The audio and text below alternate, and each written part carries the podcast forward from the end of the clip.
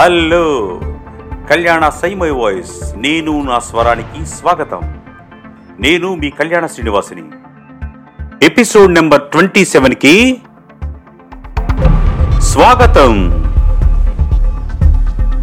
ఈరోజు మీరు వినే కథ శ్రీ బొందల నాగేశ్వరరావు గారు రాసిన కథ నాటకం అటకెక్కింది. ఓ స్నేహితుడి నిజ జీవితంలో చోటు చేసుకున్న కొన్ని వాస్తవ సంఘటనలకు కాస్త హాస్యాన్ని జొప్పించి రాసిన కథే ఈ నాటకం అటకెక్కింది. ఆ స్నేహితుడు ఊహాలోకంలో విహరిస్తూ హరివిల్లులోని రంగుల మల్లె కళ్ళకంటూ చక్కగా కాలాన్ని వ్యర్థబుచ్చుతూ సాగిపోతున్న విధానాన్ని హాస్యంతో మీ ముందుకు తెచ్చాను. శ్రీ జీవి కళ్యాణ శ్రీనివాస్ గళం నుంచి జాలువారి ఈ నాటకం అటకెక్కింది కథ. వినే మీ అందరూ నచ్చి మెచ్చి ఆనందంతో నవ్వుకుంటారన్నది నా భావన. నమస్తే. శ్రీ బొందల నాగేశ్వరరావు గారు చెన్నై పోర్టు ట్రస్ట్లో విశ్రాంతి అధికారిగా ఉన్నారు. పుస్తక పఠనం రచనా వ్యాసంగం సాహిత్య సభల్లో పాల్గొనటం వారి అభిరుచులు. వారి రెండు కథా సంపుటాలు వెలువడ్డాయి. వివిధ పిల్లల పత్రికల్లో యాభై పైగా కథలు రాయడం జరిగింది. ఆకాశవాణిలో యాభై పైగా నాటకాలు నాటికలు కథానికలు ప్రసారమయ్యాయి. వివిధ పరిషత్తుల్లో వీరి నాటకాలకు బహుమతులు రావడం కూడా జరిగింది. ఒక తమిళ చిత్రానికి అనువాదం కూడా చేశారు. రండి. శ్రీ బొందల నాగేశ్వరరావు గారు రాసిన కథ నాటకం అటకెక్కింది. ఇప్పుడు విందాం.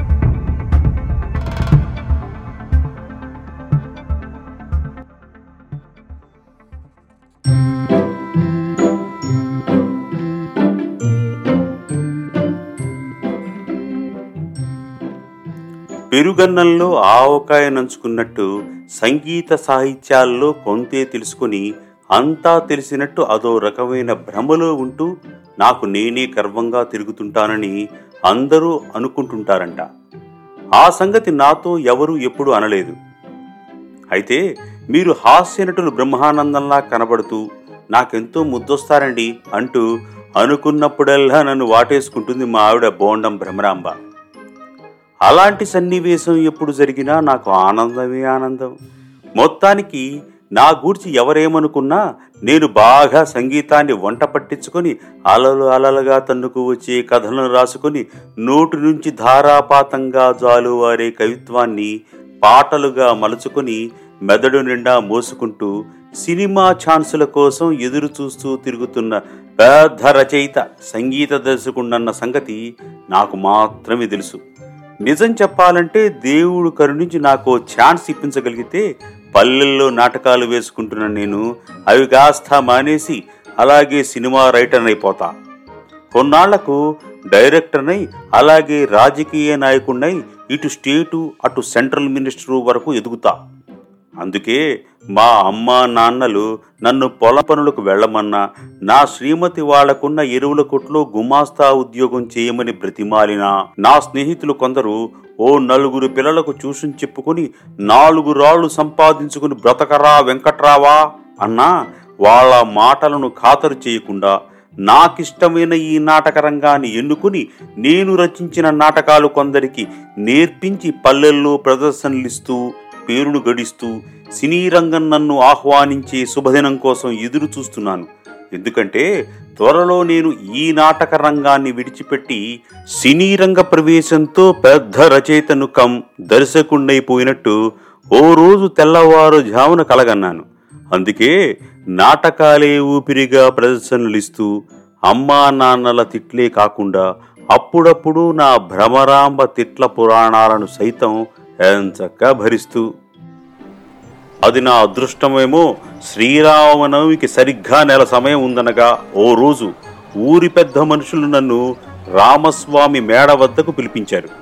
నా కొరకే వేచి చూస్తున్నట్టు వాళ్ళ మధ్య కాస్త చోటును చూపించి కూర్చోమన్నారు. నేను కూర్చొని ఏమీ అర్థం కాని పరిస్థితుల్లో అందరి ముఖాలు చూడసాగాను. అంతలో ఊరి ప్రెసిడెంట్ నన్ను చూసి ఏమో వెంకట్రావు నిన్నేదో గొప్ప రైటర్ అని చక్కగా కథలు కవితలు నాటకాలను రాస్తావని కొన్ని కథలను రాసి సినిమాలకు కూడా పంపించావని ఊళ్ళో అందరూ అనుకుంటున్నారు.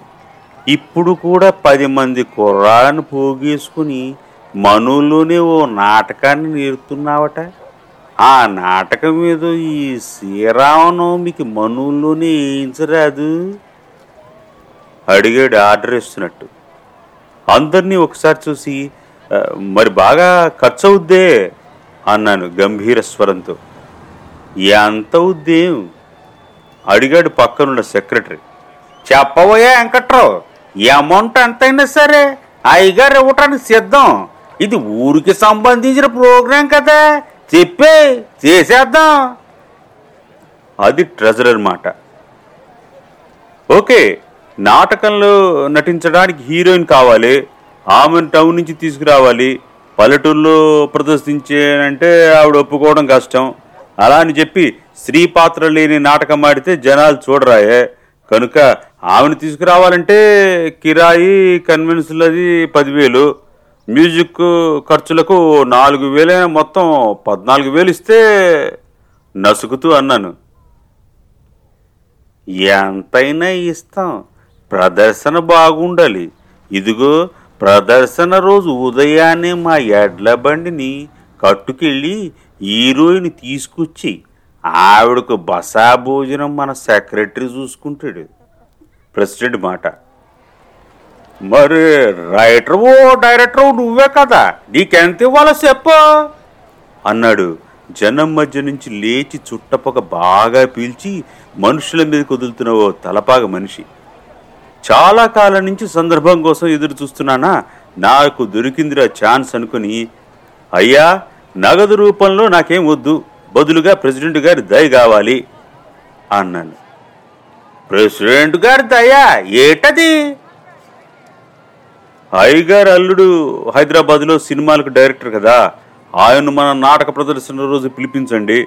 వారు నాటకాన్ని చూసి తరయించిన తరువాత నన్ను పరిచయం చేయండి చాలు. అక్కడి నుండి తత్తిమ్మ పనులు నేను చూసుకుంటా. ఆయన గారి కాళ్ళు వేళ్ళు పట్టుకుని వారితో పాటు హైదరాబాద్ వెళ్ళి వారి దయతో సినిమాలకు డైలాగులు రాస్తా. మెల్లగా విషయాన్ని బయటపెట్టాను అప్పుడు మరెందుకో అందరూ గొల్లు నవ్వారు. నేను సీరియస్గానే ఉన్నాను. ఓ ఇంతేనా నీ కోరిక నేనెందుకు కాదనాలి? అలాగే చేద్దాం. నాటకాన్ని బాగా రక్తి కట్టించు. ఇదిగో ఎయ్యి నూట పదార్లు. భయానా ఉంచుకో అంటూ అందరూ చూస్తుండగా డబ్బు నా చేతిలో పెట్టాడు. నేను నాటకానికి బాగా రిహార్సల్స్ వేసి రక్తి కట్టించాలనుకుని లేచి ఇంటికి నడిచాను. నాటకాలంటే అస్సలు గిట్టని అమ్మా నాన్నల చేతిలో ఆ డబ్బు నుంచి వాళ్ళను మేనేజ్ చేయాలన్న ఉద్దేశంతో.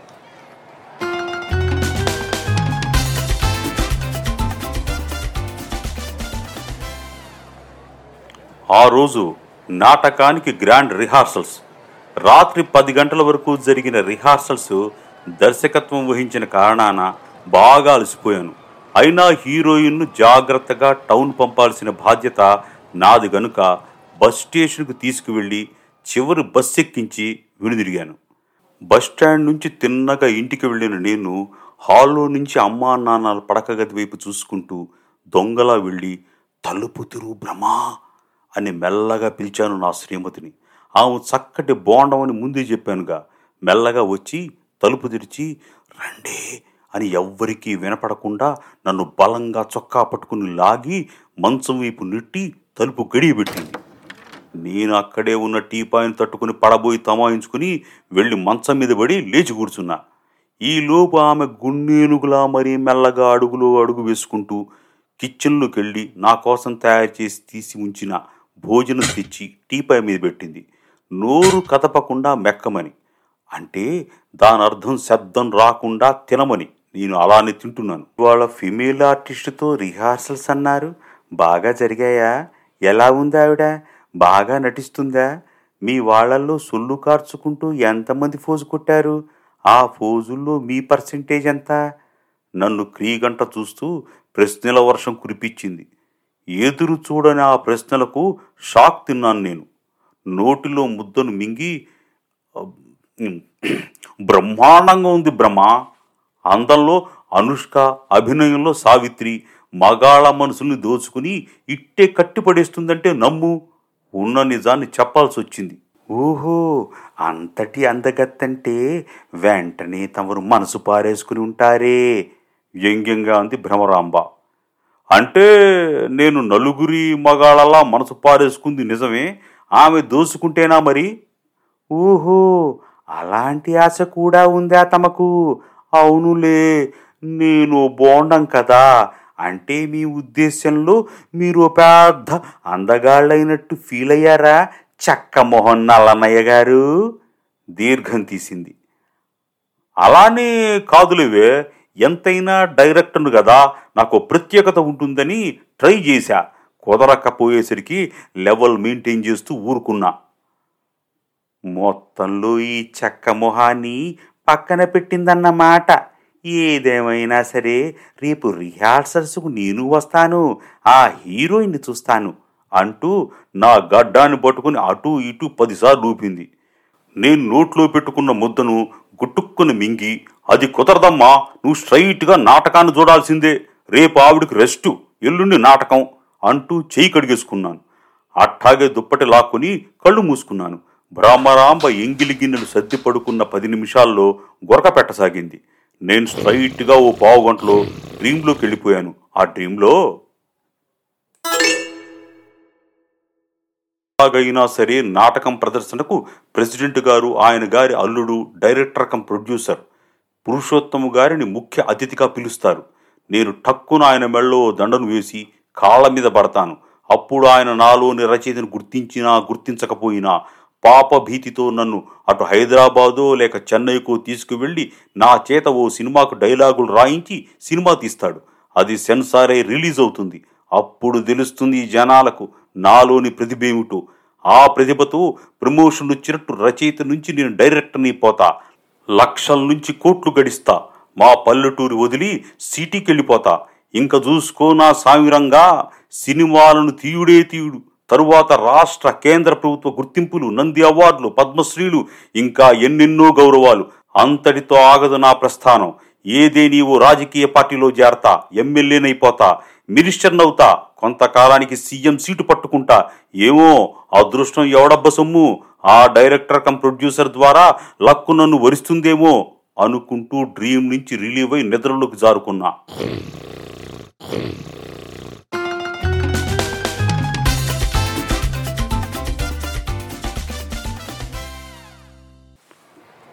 నాటక ప్రదర్శన కొరకు రామస్వామి మేడ వద్ద దానికి కావలసిన రంగస్థలాన్ని బొంగు కర్రలతో ఏర్పాటు చేసి టౌన్ నుంచి కావలసిన తెరను తెప్పించి అదిరిపోయేలా తయారు చేయించాడు ప్రెసిడెంటు. ఆ రోజు రాత్రి పది గంటలకు నాటక ప్రదర్శన. మా ఊరే కాకుండా చుట్టుపక్కలున్న పది ఊర్లలో కూడా ఫ్లెక్సీలు పెట్టించి పోస్టర్లు అంటించిన కారణాన జనాలు వేల సంఖ్యలో వస్తారని అందరూ అనుకుంటున్నారు. ఇక ఊళ్ళో జనాలు కూడా ప్రదర్శించబోతున్న నా నాటకాన్ని గూర్చి నాటక రచయిత దర్శకుండైన నన్ను గూర్చి దాదాపు వారం రోజుల నుంచి తెగ మాట్లాడి పొగిడేసుకుంటున్నారు. కానీ ఊరి జనాలకు నచ్చనిది ఒకటే. అదేంటంటే నాటకానికి భవిష్యత్తు లేని బంగారయ్య పేరు బాగోలేదని అది నా భవిష్యత్తుకు భంగం కలిగించే విధంగా ఉంటుందని అనుకుంటున్నారట కొందరు. అందుకు నేనేం చేయను? కథను బట్టి పేరును పెట్టాను. మరుసటి రోజు ఉదయాన్నే లేచి బ్రష్ చేసుకుంటూ దట్టంగా మేఘాలతో అలుముకుని ఉన్న ఆకాశం వైపు చూశాను. మరో గంటలో వర్షం పడేలా ఉంది. ఒకవేళ వర్షం వస్తే సాయంత్రం నాటకం జరగదేమో. అలా అయితే నా భవిష్యత్తు కార్యక్రమానికి భంగం కలిగినట్టేగా మై గాడ్ అని అనుకున్నాను. అంతలో కల్లాబుజల్లరాని బయటకు వచ్చిన భ్రమరాంబ ఏంటండి వర్షం వస్తుందేమోనని భయపడుతున్నారా? అవి పాసింగ్ క్లౌడ్స్ అండి వర్షం రాదులే అంది. నాకు ధైర్యాన్ని ఇస్తూ అలా అయితే నీ నోట్లో మూడు చెంచాలు చక్కెర పోస్తానే భ్రమ. రా త్వరగా రా టిఫిన్ పెట్టు. ప్రెసిడెంట్ గారి బండి కట్టుకు వెళ్ళి టౌన్లో ఉన్న హీరోయిన్ తీసుకురావాలి. ముఖం గడుక్కొని ఇంట్లోకి నడిచాను. గంట రాత్రి ఏడు. అలా మబ్బులతో ఉదయం నుంచి మౌనంగా చిన్న చిన్న జల్లులతో నడయాడుతూ దాక్కున్న వర్షం ఒక్కసారిగా ఉరుములు మెరుపులతో ప్రారంభమైంది. అయినా అట్టాగే హీరోయిన్ ఇంటికి వెళ్ళాను పాపం అప్పటికే నాటకం కోసం అన్ని సూట్ కేసులో సర్దుకుని మంచంలో కూర్చుని గడ్డం కింద మూడు దిండ్లను పెట్టుకుని ఆయాసపడుతూ దగ్గుతూ కనపడింది హీరోయిన్. నేను షాక్ గురి అయ్యాను మేము రెడీగానే ఉన్నామండి డైరెక్టర్ గారు. కానీ కుండపోతగా కురుస్తున్న ఈ వర్షంలో ఎలా రావాలి? ఆయాసపడుతూనే అంది హీరోయిన్. ఆమె పరిస్థితిని చూస్తే నాకే బాధ కలిగింది. అయినా ఆ నాటకంతో నా భవిష్యత్తు ముడిపడి ఉందన్నది గుర్తుకు రాగానే గుండె రాయి చేసుకున్నాను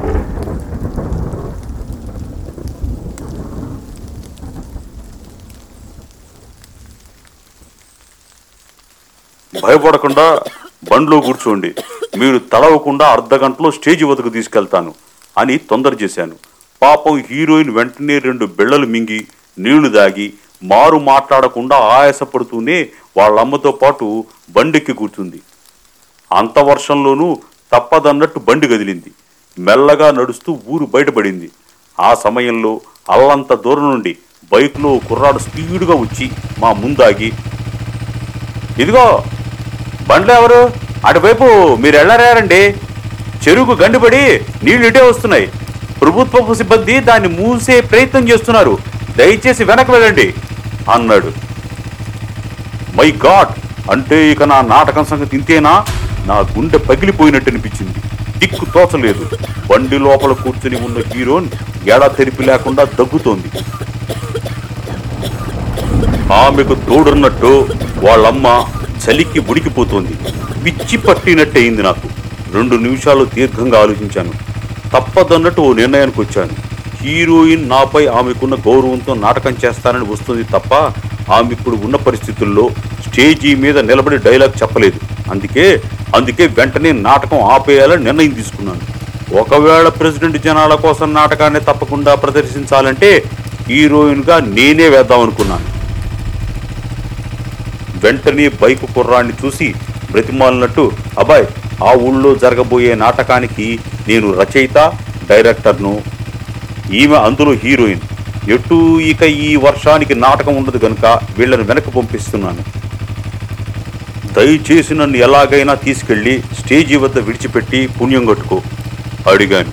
అతను ఆలోచించకుండా బైక్ ఎక్కమన్నాడు బండిని టౌన్కు తిప్పమని బండివాడితో చెప్పి బైకులో కూర్చున్నాను నేను. పావు గంటలో ఊళ్ళోకి చేరుకున్నాను. ఊరు సద్దుమిడిగినట్టుంది వర్షం కూడా తగ్గుముఖం పట్టింది.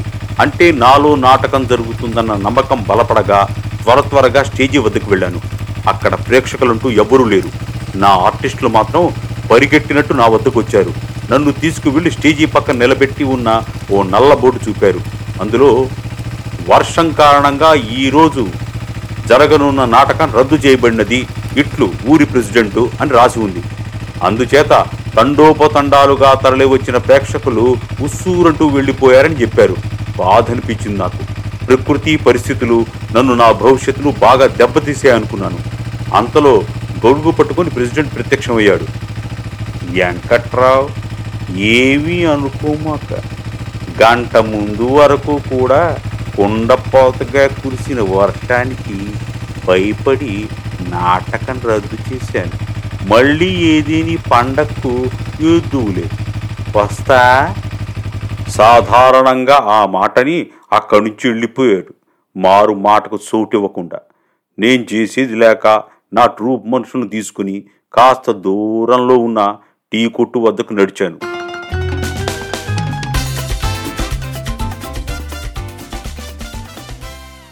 మరుసటి రోజు ఉదయాన్నే స్నానపానాదులు ముగించుకుని దేవుడికి దండం పెట్టుకుని హాల్లోకి వచ్చి నన్ను ఆశీర్వదించండి నాన్న అన్నాను.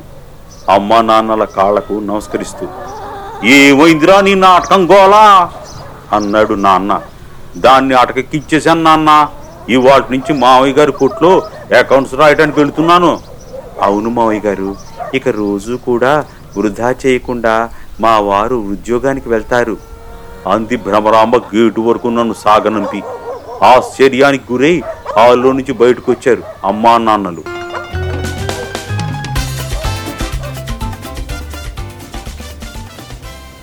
నాటకం అటకెక్కింది.